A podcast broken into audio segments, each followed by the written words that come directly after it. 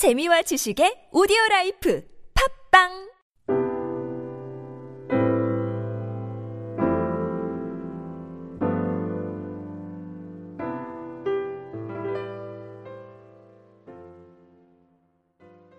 네.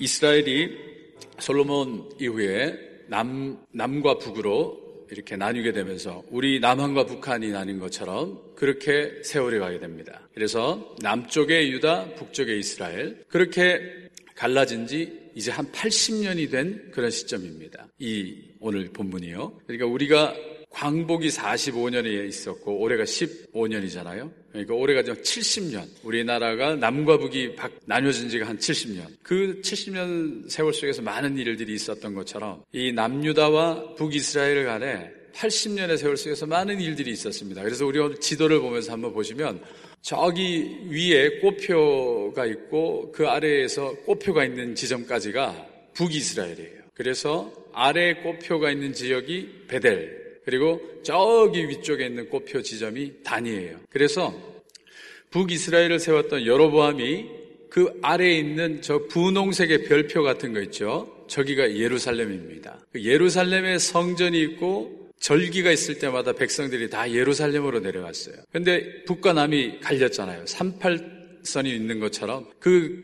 경계선에 있는 게 베델 지점이에요. 아래 꽃표. 저기 베델하고 저 끝에 있는 단, 우리 한국식으로 얘기하면 백두산 같은 곳, 저 위 아래로 해서 경계 지점에다가 금송아지 두 개를 갖다 놓고 성전을 지은 거예요. 그래서 아래 별표가 있는 분홍색까지 갈 필요가 없다. 예루살렘까지 갈 필요 없이 베델과 단에서 금송아지로 우리는 예배하면 된다. 여호와 하나님이 없어져 버린 거예요. 그런 북이스라엘 그런 가운데 저 어, 가운데 보면은 푸른색의 삼각표가 있죠. 저기가 사마리아입니다. 사마리아. 그래서 아합 왕이 아합 왕조가 들어서면서 저 어, 푸른색의 삼각 지점 사마리아를 수도로 삼은 거예요. 왕궁이 그리로 간 거예요. 그렇게 해서 북이스라엘이 진행되고 있었고 그 아래 분홍색의 별표에서부터 밑에 보면 푸른색의 네모가 있죠. 저희가 부엘세바예요. 부엘세바. 그래서 저기가 유다의 남쪽 최남단이다 이렇게 생각하시면 되는 거예요. 우리로 치면 제주도 같은 거예요. 제주. 그래서 이스라엘 전역을 얘기할 때 저 아래 부분에 있는 부엘세바에서 저 위에 꼭대기에 꽃표 지점까지 단. 그 부엘세바에서 단이라는 표현이 나오면 이스라엘 전체를 얘기하는 겁니다. 그러는 가운데 그렇게 온전했던 땅이 오른쪽에 제가 검정색으로 이렇게 갈라진 표시를 했죠. 그래서 오늘 이 예후 왕조가 들어서면서 저 오른쪽이 원래 북이스라엘에 속하였던 땅들이에요. 근데 저 땅 쪽으로 많은 전쟁들이 일어나게 되면서 저 위쪽 저기 단 지역에 있는 저곳에서부터 저 제, 제일 아래 번개 같은 지역의 제일 아래 그게 바로 오늘 여기 말씀하고 있는 아로엘이라고 하는 지역입니다. 말하자면 요단강 그 사이에 있는 오른쪽 그 오른쪽 검정색 있는 부분들이 다 전쟁으로 땅을 잃게 되는 나라로 봐서는 국력을 상실하게 되는 많은 손실이 있는 그런 시기로 들어가게 되었다. 이렇게 정리를 할 수 있겠습니다. 그래서 우리가 이런 배경을 가지고 오늘 본문 말씀을 다시 한번 보도록 하겠습니다. 다시 보자면 이렇게 됩니다. 80년의 분열 속에서 남쪽 아래 지역에서는 한 왕조로 쭉 가고 있는 거예요. 한 왕조로 간다는 얘기는 그만큼 안정이 되었다는 것이고 북쪽의 왕조에는 북이스라엘에는 크게 세 가문이 일어났어요. 처음에 여로보암 왕이 일어나가지고 25년 정도 자기 아들까지 그러고 난 다음에 시므리라고 하는 사람이 반란을 일으켜서 7일 동안 잠시 있고 그리고 난 다음에 오므리 왕조로 들어와서 아합 왕으로 쭉 이어지다가 세 번째 가문이죠. 이제 오늘 본문에 나오는 이 예후라고 하는 사령관이 반역을 일으켜 가지고 왕조 아합 왕조의 왕이었던 요람 왕을 치고 요람 왕의 사위였던 아하시아 왕 남쪽의 유다 왕을 같이 쳐버린 거예요. 그렇게 해서 자기가 왕이 된 겁니다. 반란을 통해서 말하자면 군사 혁명을 통해 가지고 왕권을 차지를 한 겁니다. 그래서 자기가 군사 혁명을 통해서 왕권을 차지했으니 그 기존에 있었던 세력들을 얼마나 많이 처단해야 됐겠습니까? 그래서 저 북쪽에 원래 왕이었던 아합 왕가에 있던 요람 왕의 자녀들을 아들을 70명이나 다 죽여버렸습니다. 그리고 그 사위로 있던 남유다의 왕의 형제들까지도 42명을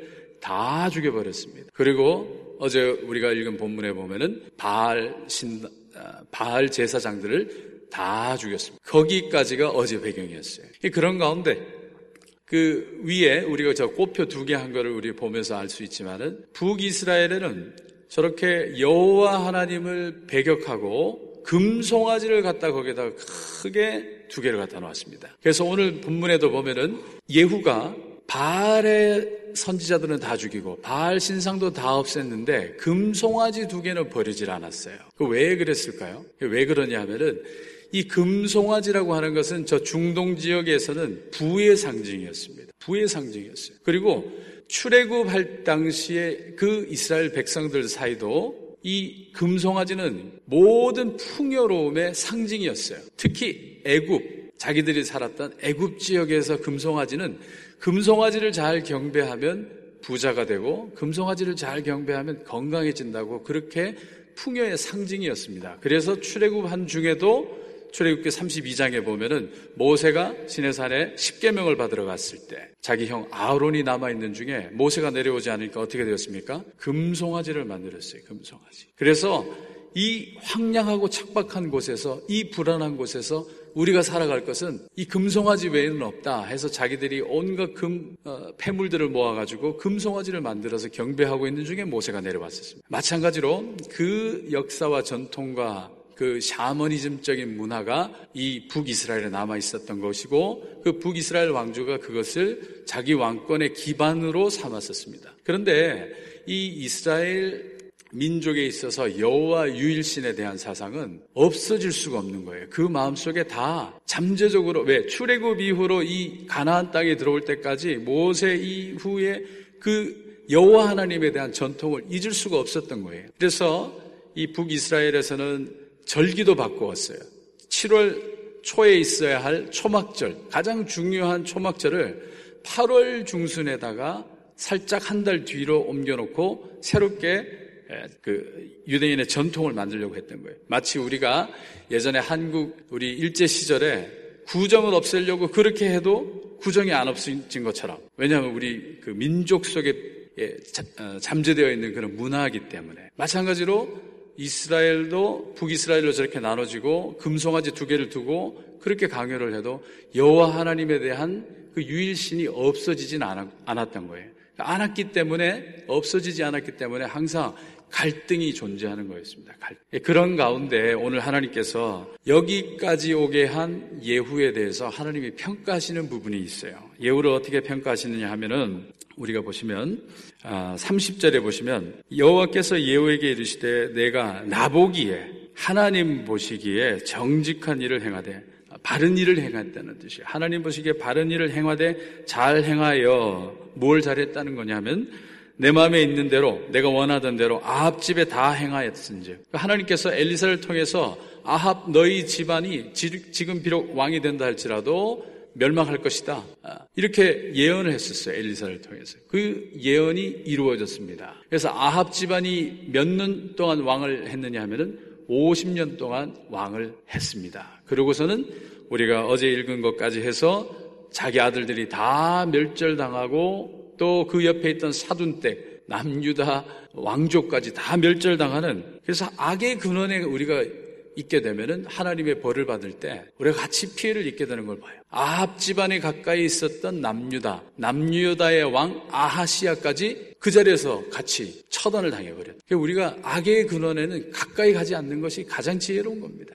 악한 자의 길에 들어선다는 것은 우리가 악한 마음을 품게 된다는 것은 악한 생각을 하게 된다는 것은 그것만큼 손해가 되는 것이 없는 거예요. 우리 개인적으로는 건강에 문제가 생길 수 있고 우리가 개인적으로는 또 우리 재산에도 문제가 생길 수 있고 그리고 또 우리 전체적으로 커뮤니티로 보자면 그 악한 그런 문화들이 가치관을 바꿔버리고 그 악한 세속의 길로 가버리게 되는 그래서 하나님께서 비록 어, 예후가 하나님께 정직하게 행해서 아합 집에 다 행해서 아합 어, 가문을 다 멸문시켰지만 그 점에 대해서는 하나님께서 그래서 어, 인정을 하시고 내 자손이 이스라엘 왕위를 이어 4대를 지내리라. 그래서 예후 가문이 예후의 자손들이 100년을 왕을 지내게 됩니다. 이 이후로. 그러고 난 다음에 마지막에 스루야라고 하는 4대째 아들이 반역군들에 의해서 또 처형을 당하고 그리고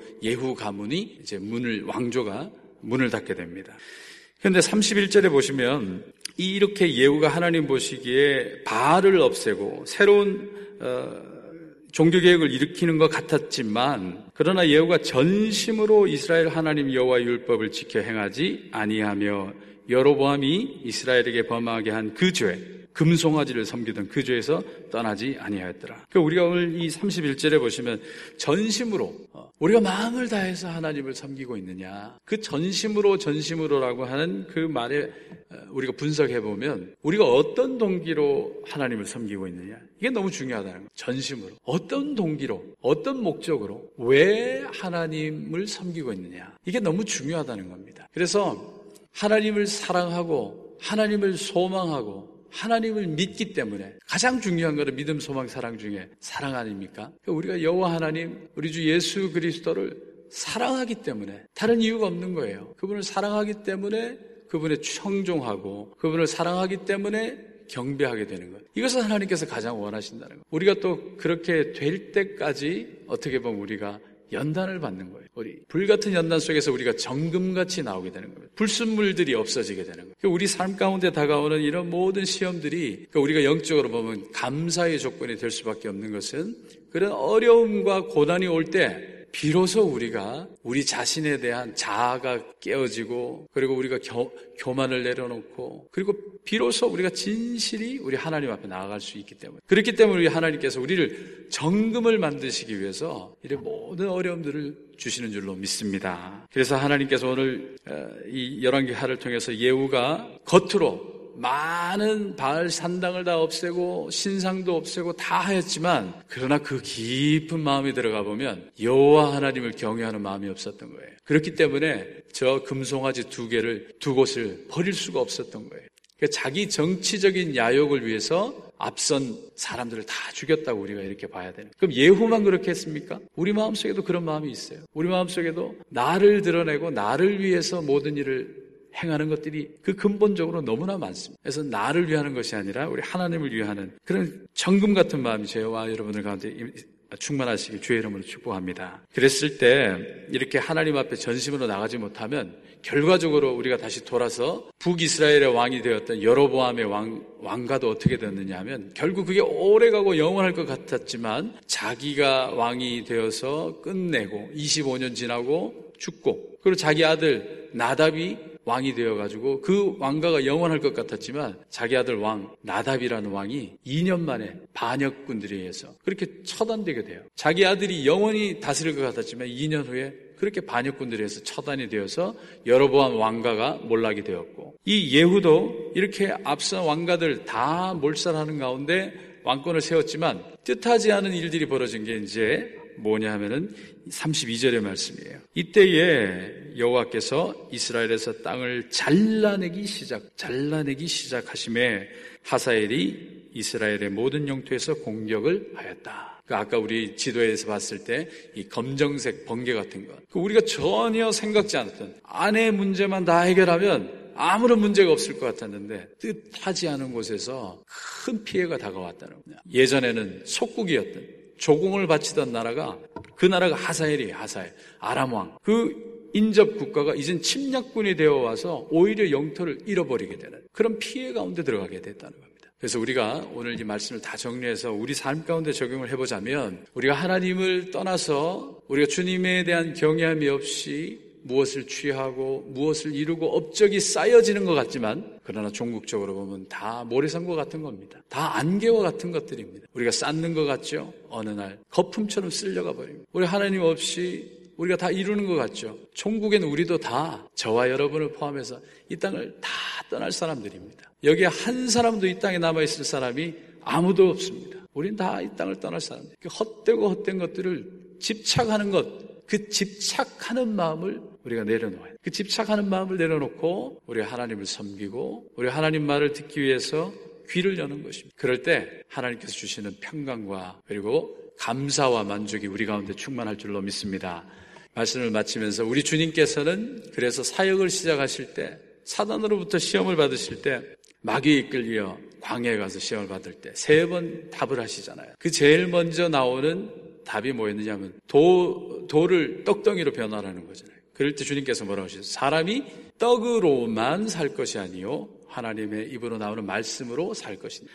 그게 우리 삶의 첫째 원리입니다. 떡도 필요해요. 떡으로 살 것이 아니라 그러지 않으셨어요. 떡으로만 살 것이 아니 하나님의 입으로부터 나오는 말씀으로 살 것이니라. 우리가 그 말씀의 원리가 우리 삶의 첫째 원리인 줄로 믿고 그 말씀을 따라 하나님의 말씀을 따라 하나님과 함께 또 여호와 보시기에 또 여호와 앞에서 우리 주님 가운데 in Christ 복된 그런 매일매일의 삶이 되시고 또 복된 가문이 되시길 주의 이름으로 축복합니다.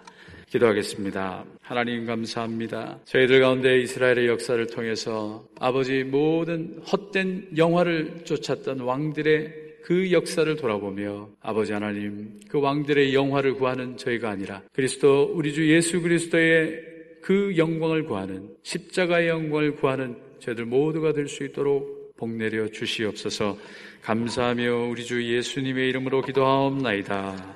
아멘. 우리 두 가지만 기도하도록 하겠습니다. 먼저 CBMC 뉴욕대에 가 계신 우리 담임 목사님 위해서 은혜와 능력 가운데 역사해 주셔서 CBMC는 다 기독교 실업인들입니다. 다들 돌아가서 그 기업터에서 일터에서 선한 영향력을 발휘할 수 있게 해주시라 기도해 주시고 또 우리 EM 고등부 도미니카 선교 가운데 있습니다. 주님 도미니카 모든 전역에서 하나님께서 지켜주시고 보호하여 주시고 돌아올 때까지 주의 권능으로 함께하여 주시옵소서. 우리 다 같이 한번 기도하겠습니다. 주여 하나님 아버지